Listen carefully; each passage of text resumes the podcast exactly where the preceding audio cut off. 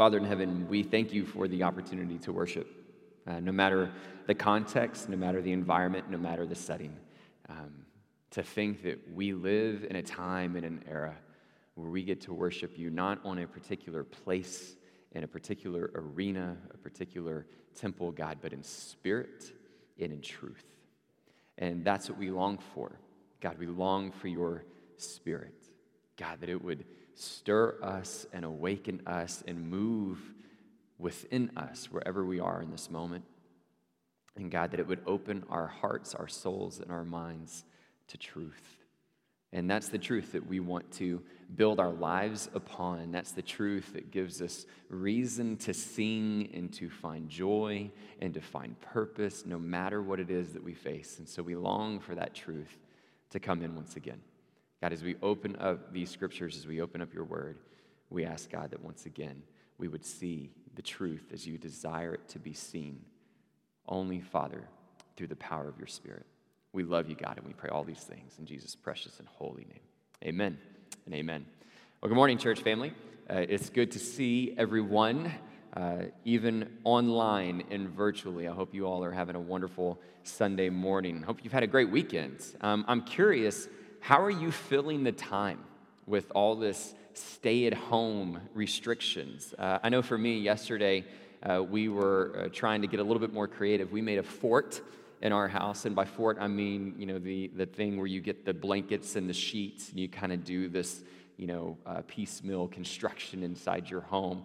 And I'll tell you, it was probably one of the largest forts that I've ever constructed in that sort of uh, manner. We, it was a three bedroom fort, to be honest. We took up the entire uh, play area of the kids in this little upper room in our in our home, and we had sections and divisions and all this other stuff. And it was a it was pretty fun. It entertained the kids for most of the day, and it was kind of one of the latest examples of the different ways that I think many of us are trying to figure out how are we creative uh, in terms of limited opportunities. You know, when we can't go as many places and do as many things, how are we entertaining ourselves? How are we finding uh, a sense of joy and excitement?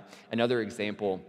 Uh, that I came across about a week or so ago. My mom actually sent me this one that I think a neighborhood in my hometown was doing.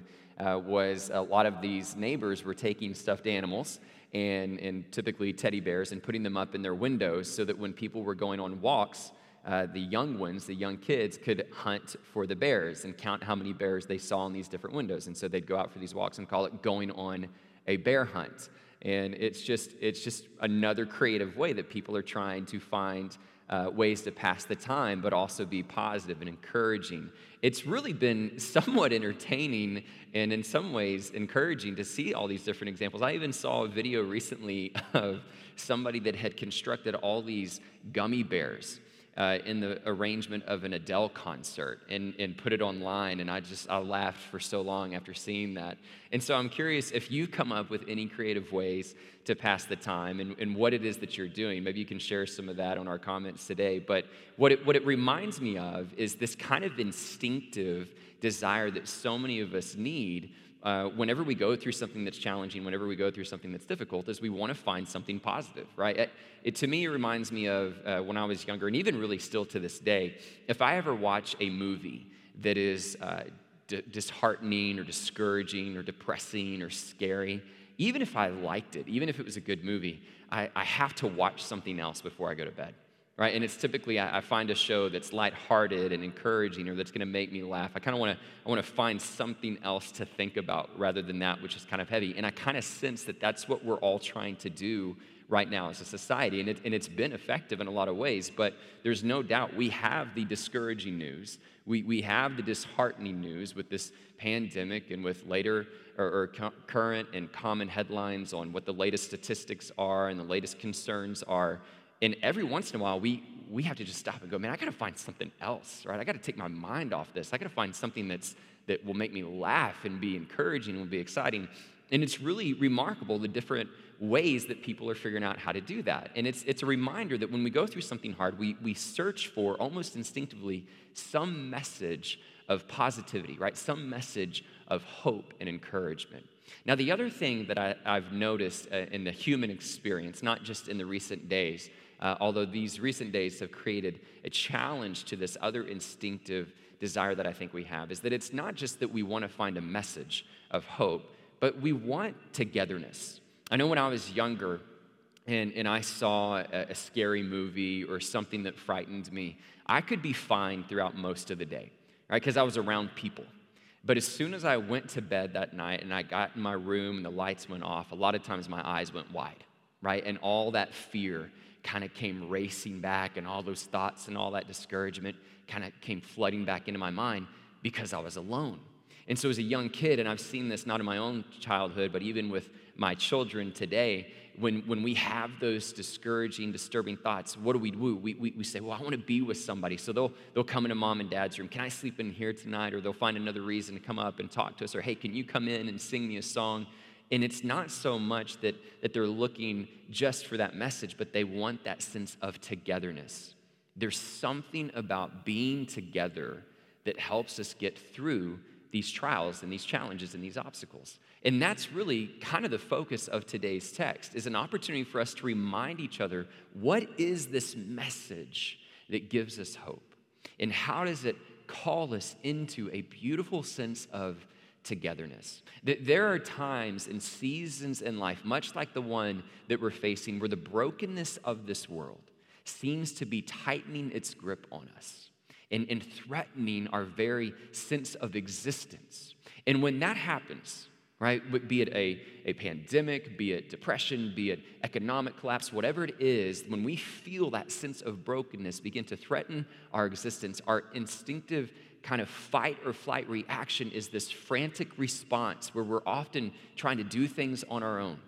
And the way in which we course correct through that and really survive, and not just survive, but thrive through those challenges, is when we find that message as an anchor and we embrace it together. That, that's what we need is, is a reminder today that even in the midst of this social distancing, in, in these limitations on how we can gather together, the reality is, is that we are still together.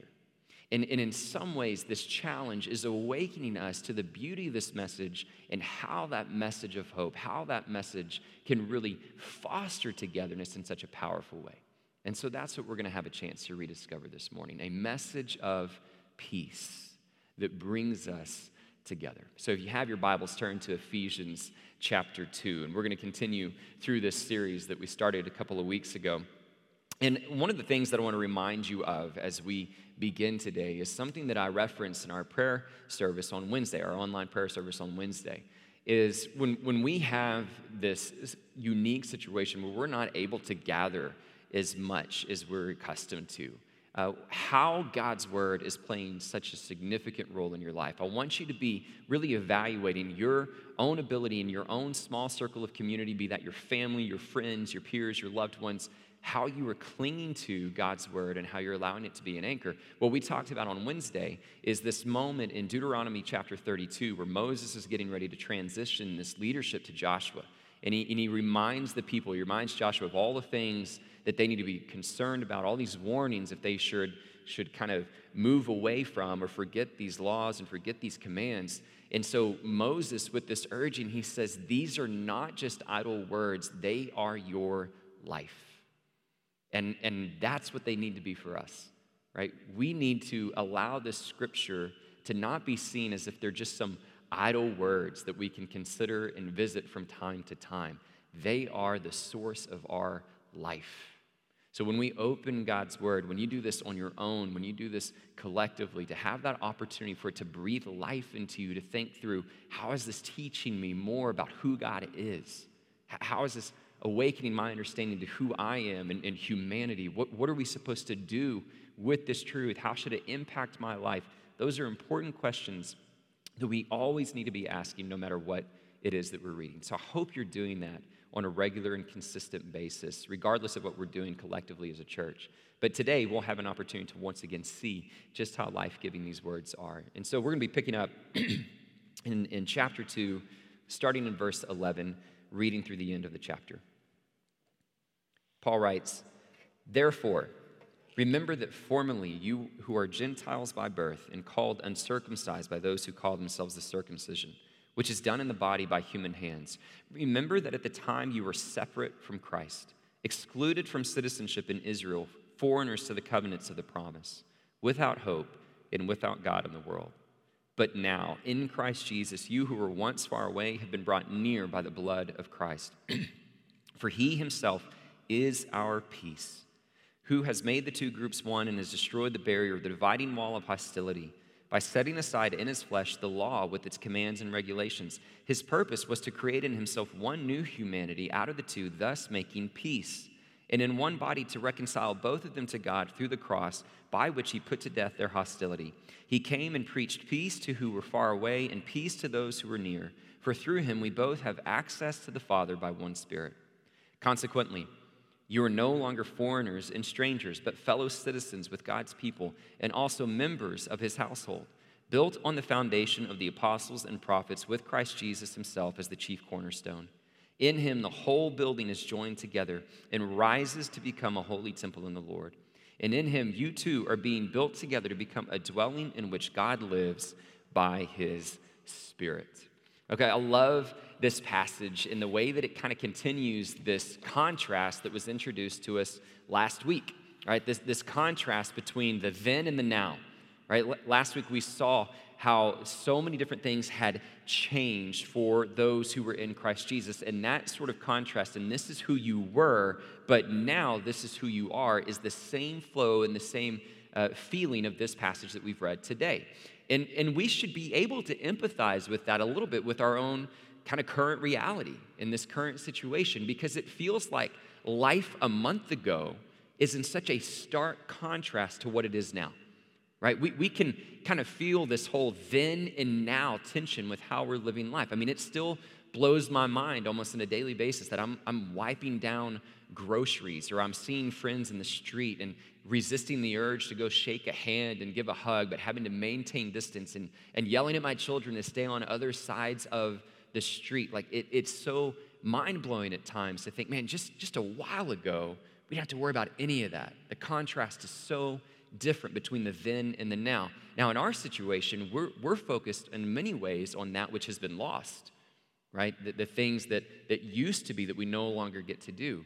The difference in this passage is that it's not a focus on what has been lost, but what has been gained, right? But the contrast is just as stark. It's just as uh, pronounced as what we're experiencing today. This is who you were, and now you are totally different. Okay, so I want us to keep that contrast in mind as we read through and study this passage. And, and it again, it connects us with what we talked about last week. The, the opening word here is therefore, right? Paul is making a continuation of this argument. So, so last week we talked about this, this shift, this contrast between the then and now. You were dead, deserving of wrath, but now you've been made alive. You've been raised up with Christ. You've been seated with him in the heavenly realms, and God has works that he has prepared in advance for you to do. Right? So it's in that same line of thinking that we move into this passage. The, the subtle difference is, is that last week we saw what this, this miracle of Jesus did for us personally and what it did for our own souls, what it did for us as individuals. Today we get to see what it does for us corporately, what it does for us in terms of a community, right? And so the first thing that Paul does in this passage is he kind of introduces the players, right? The, the two notable groups. Uh, he refers to them as the circumcised and the uncircumcised. And we've talked about this before that that is a reference that really drives us back to the covenant, right? It takes us all the way back to the, to the promises of old that you see in the days of Abraham. That was a sacred act and, and those who got to experience that act were brought into the covenant of God. They were brought into this promise of being his people. And so, what we see here is that this is really strong insider outsider language. Right? Essentially, you had the Jews and you had the Gentiles, right? God's chosen people and, and those who were not chosen, so to speak. And, and so, you have this very drastic language that Paul is reminding them of that, that listen, you were a foreigner, you were excluded you were a stranger. You, you were a foreigner. You were an alien. You, you were separate from all these things. That's what you were. Uh, uh, some of those terms really drive home the point. Uh, one of the words that you have in there is xenoi, which is kind of where we get the word xeno, if you've heard that word xenophobia lately, in this, this sense of us versus them. It, it comes from this Greek word that we find here. And in this context, that xenoi actually kind of meant to, to those who were foreigners, those who were strangers that were transient in nature, right? They were passing through, but as you watched them pass through, you knew they didn't really belong. The, the other word that's being used here for foreigner and stranger is more of a resident person who is actually habiting or inhabiting the same area, the same city, the same dwelling, but they don't have the same rights. Right? They, they may be able to stay there because they've paid a tax or they have some sort of connection, but they don't have the intrinsic rights that the other people did. And so it is in, in uh, a very elaborate and very specific course of terminology, several terms that are saying this is, this, these are the outsiders, these are the insiders. Right? These folks have been excluded, these, these folks haven't. And that's what Paul is trying to awaken us to. So let me just connect it to us. When we think about Jew and Gentile, J- Jews saw Gentiles as anyone that didn't belong to them. So that's you and me. And so Paul is writing to Gentile believers, folks that didn't have this history, didn't have an understanding of, of this God and this narrative. And so Paul's reminding them here's where you were. You were foreigners, you were aliens, you were strangers, you were excluded, you were separate. Now, excluded and separate from what? He, he tells us very directly excluded and separate foreigners, aliens to the covenant of the promise. Right? Now, this is where we get a reminder of what it was exactly that God was trying to establish, right? He had a promise for these people.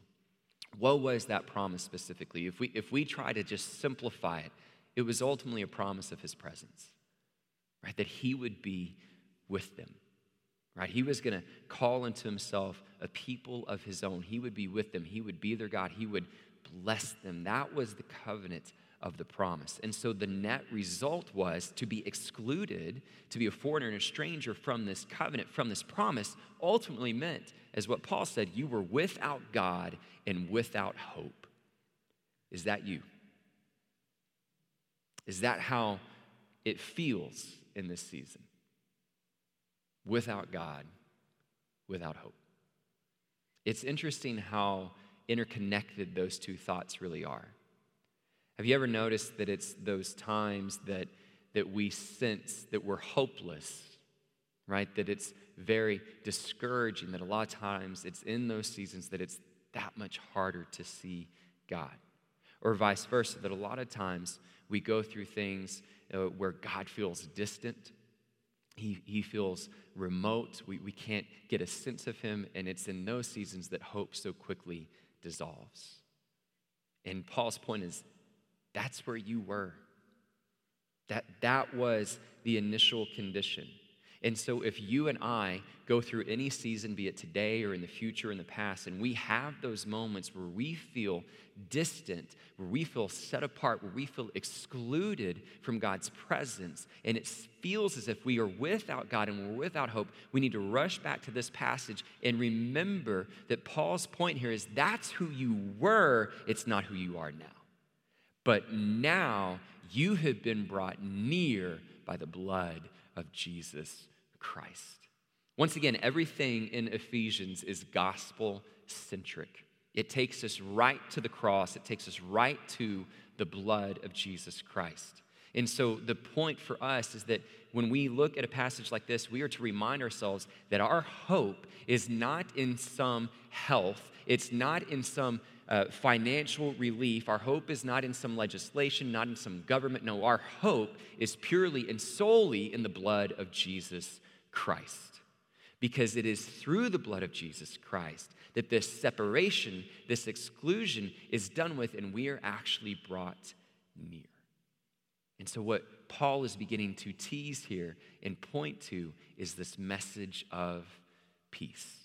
In fact, he's actually kind of evoking these, these Old Testament prophecies from Isaiah. I want to read to you a couple of them that kind of speak to this hope and this anticipation of peace. In Isaiah 52 7, we see this, this verse that many of you may be familiar with. It says, How beautiful on the mountains are the feet of those who bring good news, who proclaim peace, who bring good tidings, who proclaim salvation, who say to Zion, Your God reigns. And so there's this anticipation of, of a message, of a proclamation of peace that, that we should be waiting for. And Isaiah builds on that imagery. And he gets to Isaiah 57, verse 19. And, and here's the context around it it says, This is the Lord speaking I have seen their ways, but I will heal them.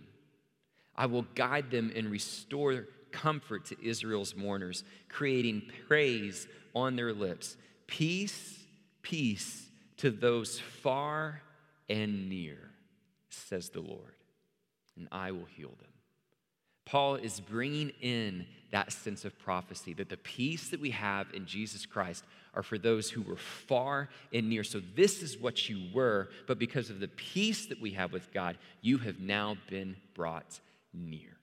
And so, what we get a chance to look at from the continuation of this passage is how that peace begins to work itself out. And we see it work itself out in two very distinct ways. The first way that Paul really describes is a peace that we get to experience with each other. Right? So he says, listen, uh, God has, He Himself, He is this peace, and He is making the two one, bringing two groups into one, uh, destroying the barrier, the dividing wall of hostility right? There was this barrier, there was this, this division, this hostility that existed between Jew and Gentile that, that we can relate to today because we still see hostility that exists between peoples of different race, different religions, different creeds, all these different things, right? That hostility often exists in our environment and in our world, and it was incredibly pronounced at this point in time between Jew and Gentile. A massive barrier between the two. And what Paul is saying is that that barrier, that dividing wall has been destroyed. It's been removed. Now, that distance, that separation, there's going to be peace among the two groups. Now, what exactly is this dividing wall, this barrier that has been destroyed? It's, it's a pretty interesting discussion because essentially what Paul is pointing to is the law, right? The law that was given to Moses. Now, now think about how this works, okay, and, and how this ended up creating such division. Because if you go back and read through the law and all of its commands and all of its requirements, God wanted his people to be holy. He wanted them to be set apart. He wanted them to live differently, to worship him, to conduct their lives differently. And that's how they were kind of revealed to the nations surrounding them that they belonged to him. And so within those instructions, within those commands, were a lot of instructions related to not affiliating with the Gentiles and, and how you eat, not intermarrying. And so, over time, because of those restrictions and because of those guidelines, the Jews grew with this disdain towards the Gentiles, right? They, they had this sense of superiority over the Gentiles to the point that they even looked at them as if they were less than human. Now, think about how, how atrocious and how terrible of a mindset that really is to get to a point where you look at someone else as being less than human, right? To, to consider another image bearer, right? Somebody else created in the image of God as being less than. That, that's what had happened with the Jews' view of the Gentiles, and it created tremendous hostility. And it works both ways because once they started treating the Gentiles that way, well, then the Gentiles reciprocated with a similar hostility. Right? When they saw their, their hate, when they saw their inhospit- uh, inhospitality, they began to respond with a similar prejudice, with a similar disdain, and it created tremendous tension and division. Much, much more pronounced than anything that we probably even experience today. And it was a result of that law. And so, what Paul is saying is, is that, that Christ has destroyed that hostility by setting aside in his flesh the law and the commandments. Now, what does he mean by this? I want to make sure that we're clear on this. And the reality is, is that Paul doesn't elaborate on it in great detail here in his letter to Ephesians, uh, but he does in his letter to the Romans. Okay? And it, and it kind of creates this, this question. Part of what I don't want us to lose sight of is that Jesus destroyed the hostility, he didn't destroy the law right? He set aside the law. But if you think about how Jesus says, even in the Gospels, I've come to fulfill the law and the prophets, we get a similar explanation from Paul in his letter to the Romans of how this works. And so let me just quickly reference for you uh, a couple important points of context to make sure we understand what's exactly taking place here. In Romans chapter 3, starting in verse 28, here's what Paul says. He says, For we maintain that a person is justified by faith apart from the works of the law? Or is God the God of Jews only? Is he not the God of Gentiles too? Yes, of Gentiles too. Since there is only one God who will justify the circumcised by faith and the uncircumcised through that same faith, do we then nullify the law by this faith? Not at all. Rather, we uphold the law. So, what Paul is saying here is that, listen, this is not about your ability to adhere to the law. This is about your faith in the God who saves. This is about your faith in Jesus Christ because there's one God, both of Jew and Gentile, and it's the same faith that's going to bring them near. Right? So we don't need to worry about this division and this hostility. He continues to explain in chapter 7. So, my brothers and sisters, you who also died to the law through the body of Christ, that you might belong to one another, to him who was raised from the dead, in order that we might bear fruit for God. For when we were in the realm of the flesh, the sinful passions aroused by the law were at work in us so that we bore fruit for death. But now, by dying to what once bound us, we have been released from the law so that we serve in the new way of the Spirit, not in the old way of the written code.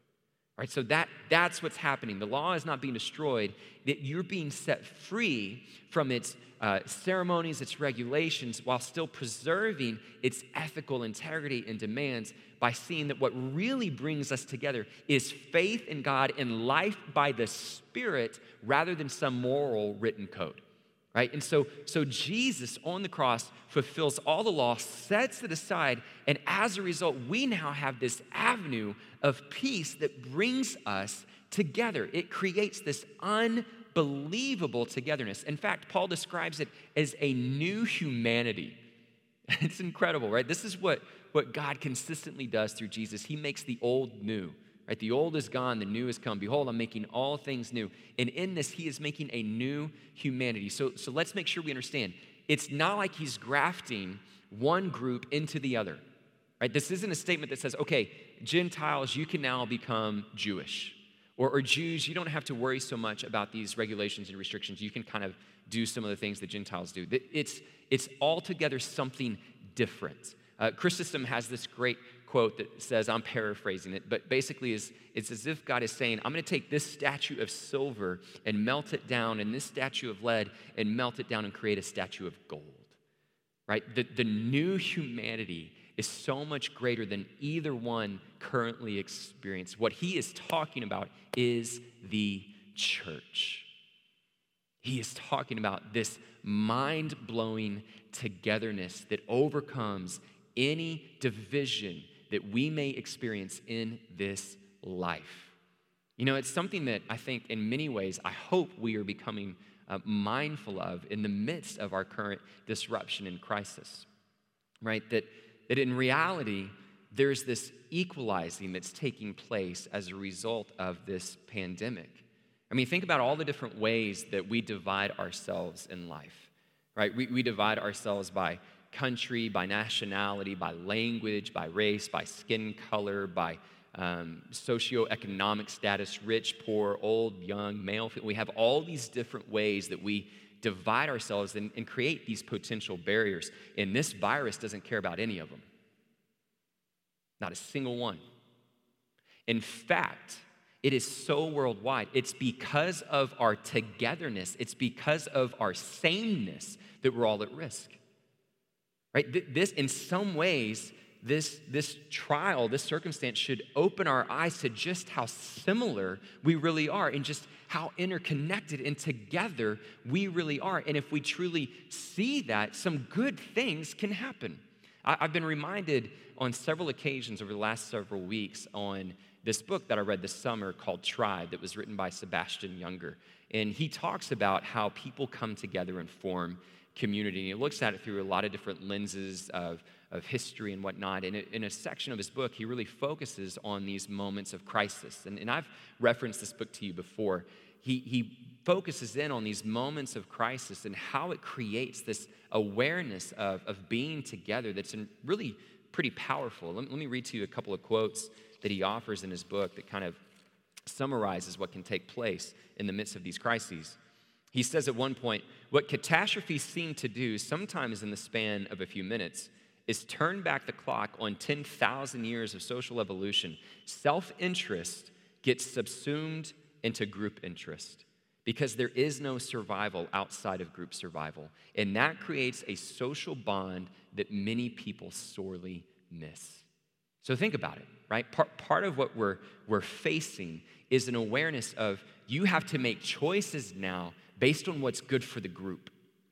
Right? The, as much as this social distancing is difficult and in some ways creates isolation, you're doing it to protect the group.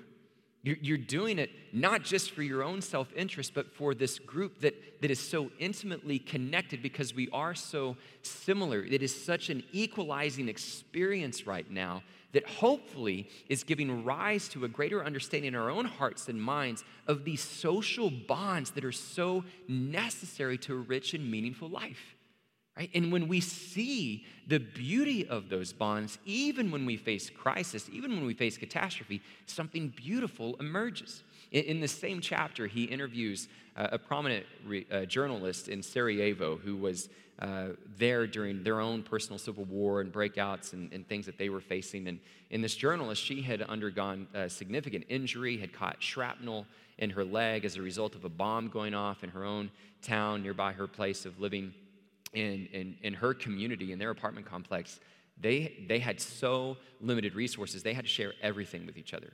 They, they planted a community garden and they had to share resources, and they would actually have to sleep in the basement underground their apartment complex with mattresses lined up next to each other because it was the only reliable bomb shelter that they had uh, available to them. I mean, it, it, you hear what they had to go through, and it doesn't sound like the sort of life that many people would aspire to. And yet, as he was talking to her, he sensed this nostalgic feeling that she had about those days and about those moments. And, and he began to ask her about that and if she missed it in any way. And here's what she said She said, I miss being loved in that way. We experience the basic human instinct to help another human being who is sitting or standing or lying close to you. Junger asked her if people had ultimately been happier during the war, and she said, We were the happiest, and we laughed more. Because of this sense of togetherness that took place. And in some way, I hope that that's something going to be that we're going to be able to say of our stories and our testimonies that yes, this pandemic is not anything that any of us desired, but because it's awakening us, awakening us to our own sense of togetherness. It's creating this instinctive desire to love one another, to care for the group and to go and, and make sure those needs are met. And because of that, it is an encouraging opportunity. It is a hopeful experience that allows us to find a level of happiness and joy that maybe before, with all those luxuries and comforts, we never really experienced. That's my hope. But here's the message is that we don't need a pandemic to experience that because all of that has been accomplished for us in Christ Jesus. That should be the mark of the church. The implications of this text is that regardless of what season any society is going through, believers, brothers and sisters, should be able to gather together, regardless of race, regardless of income, regardless of prestige, regardless of any sort of status, and find this common love of social bonds and the way in which they care for one another. That's the mark of the church. The mark of the church is one of true peace with one another. And I want to encourage you today that even though we have to meet virtually, even though we have to have this social distancing, it is a reminder that you and I are intimately connected in Christ and nothing will change that. And one of the greatest examples of the gospel is to be a church that when people look in on it, they say, man, no, that doesn't make sense. Those folks don't normally interact. They don't normally find a common ground with each other. But what, what is that common ground? And it points to the gospel of peace. It accomplishes this peace with one another, but it also accomplishes a peace with God Himself. Right? Because Paul continues that, that this peace actually reconciles both groups, Jew and Gentile. Though in the beginning, Jews seem to have a more privileged seat They too had some sort of enmity, hostility with God. As, as Paul has already said earlier in his letter to Ephesus here, he says, We were by nature deserving of wrath. Right? There was a, a distance, a separation. We were dead in our sins and our transgressions. And so this peace wasn't just, hey, you're going to be able to get along with one another. This peace was that you have now been reconciled to God. Right? That idea of reconciliation is a picture of restoration. This relationship has been restored. You were once deserving of wrath, but now you have found favor with God. Your peace is not just with one another, but it's with your Creator Himself. And what is the greatest example of that peace? What is the greatest example of that reconciliation except that we have been given access to God? That, that word access means that we are able to speak with Him. Think about that. If you're in a moment or if you're in a season, be it today or in the future, and you begin to have that overwhelming sense of, I'm without God, I'm without hope, or God feels distant, remember His truth. That's who you were, it's not who you are now. In Christ Jesus, you have been brought near you have found peace not just with others, but you have been reconciled to God. He is not counting your sins, your mistakes, your brokenness against you, but rather He has reconciled you and you have access to Him. He is near. That's the truth. And so you can come to Him with anything and everything your fears, your concerns, your apprehensions, your joys, your celebrations, all of it, you have been given access through the gospel, through the blood, through the cross of Jesus Christ. So we have peace not just with one another, but peace with God. And so, with, with that being established, let me close by pointing to these, these beautiful pictures that Paul gives us in this final paragraph. Right? He kind of gives us two images, and both of them are very compelling to me.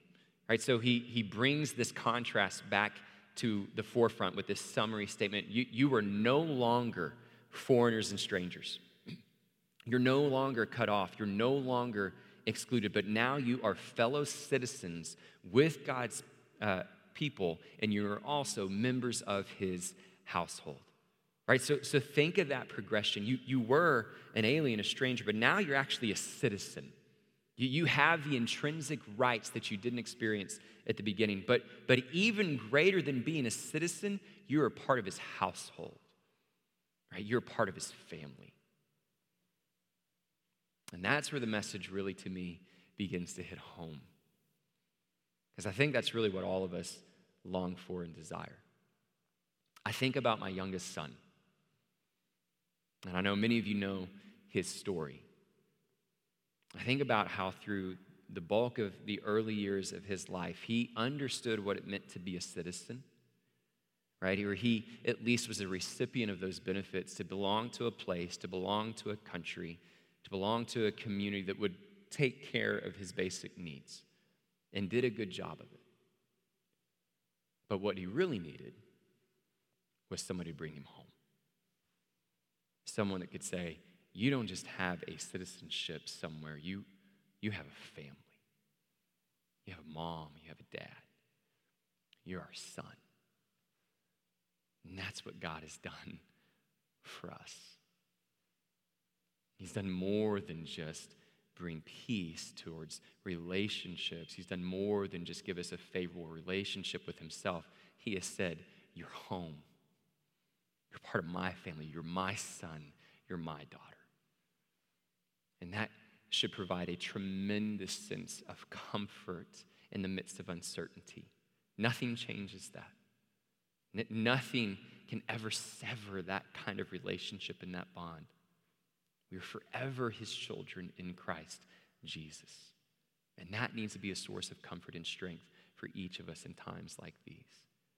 But in addition to that, what we see is that when you're a part of someone's family, you share in that responsibility. You share in that, that privilege, really, to carry out God's purposes in the world.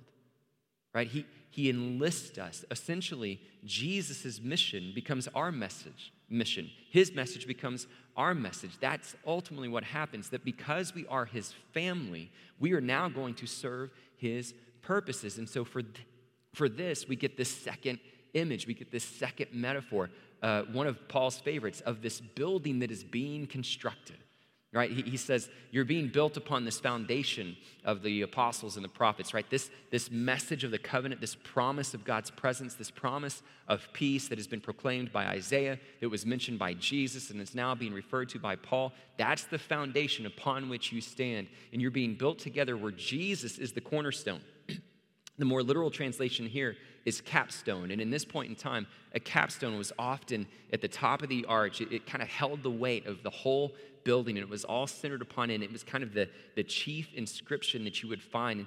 Point being that everything that God is doing in us and in this community points to Jesus. But what is happening for you and me is that we are being joined together right? There is this work that is taking place within us. We are being laid together brick by brick. God is forming for himself his church. Now, we are under no delusion that the church is not perfect, right? We, we, we know that. We know we make mistakes. But I want to encourage you today that though we are not perfect, God is working within us. He is building something by the way that we have been joined together and experienced this peace through him. And one of my favorite things that Paul emphasizes here is that through the construction of this building, we see that the building is on the rise and it becomes the place where God's Spirit dwells. And so let me emphasize that before we close, church. The reality is, is that the church is on the rise right? In a time where it feels like everything in society is on the decline, let me encourage you the church is on the rise. Nothing stops its growth, ever right? We were constantly being built into God's perfect plan of his people, of his kingdom. Nothing can stop that. When Peter proclaims that Jesus is the Messiah, Jesus turns to him and blesses him and says, On this rock, I'm going to build my church to which the gates of hell will not prevail against it. And so let me encourage you once again that there is no war, there is no pandemic, there is no economic collapse that can ever stop or slow the church. The church is on the rise. And the reason we know that is it's because in our togetherness that God's Spirit fully dwells. We are literally the body of Christ. We become his hands and his feet. So when the world is in crisis, it is through our togetherness, it is through our peace that we are able to come and declare to all those that need to hear it the same comfort, the same truth, the same hope that Jesus himself offers. We become those beautiful feet that go upon the mountains and proclaim good news, that declare salvation, that declare for all those on Mount Zion that our God reigns. We are those who go and declare peace, peace to those who are near and those who are far. And so let that be our conviction, church. No matter how you feel at this moment, in the midst of this season, let me encourage you today. You're not alone. I know it may feel that way for some of you, but you're not. We are in this together because God has given us a message of peace. He is joining us together. And the more we make that our message, the more this world will get a chance to hear that no matter where they are, both near and far, they have this invitation to this indescribable peace that surpasses understanding. Let that be our message today and forevermore. Let's pray together. Father in heaven, we are grateful for your church. And God, we are grateful that in the midst of so much uncertainty, we can sense and see and feel that the church is on the rise.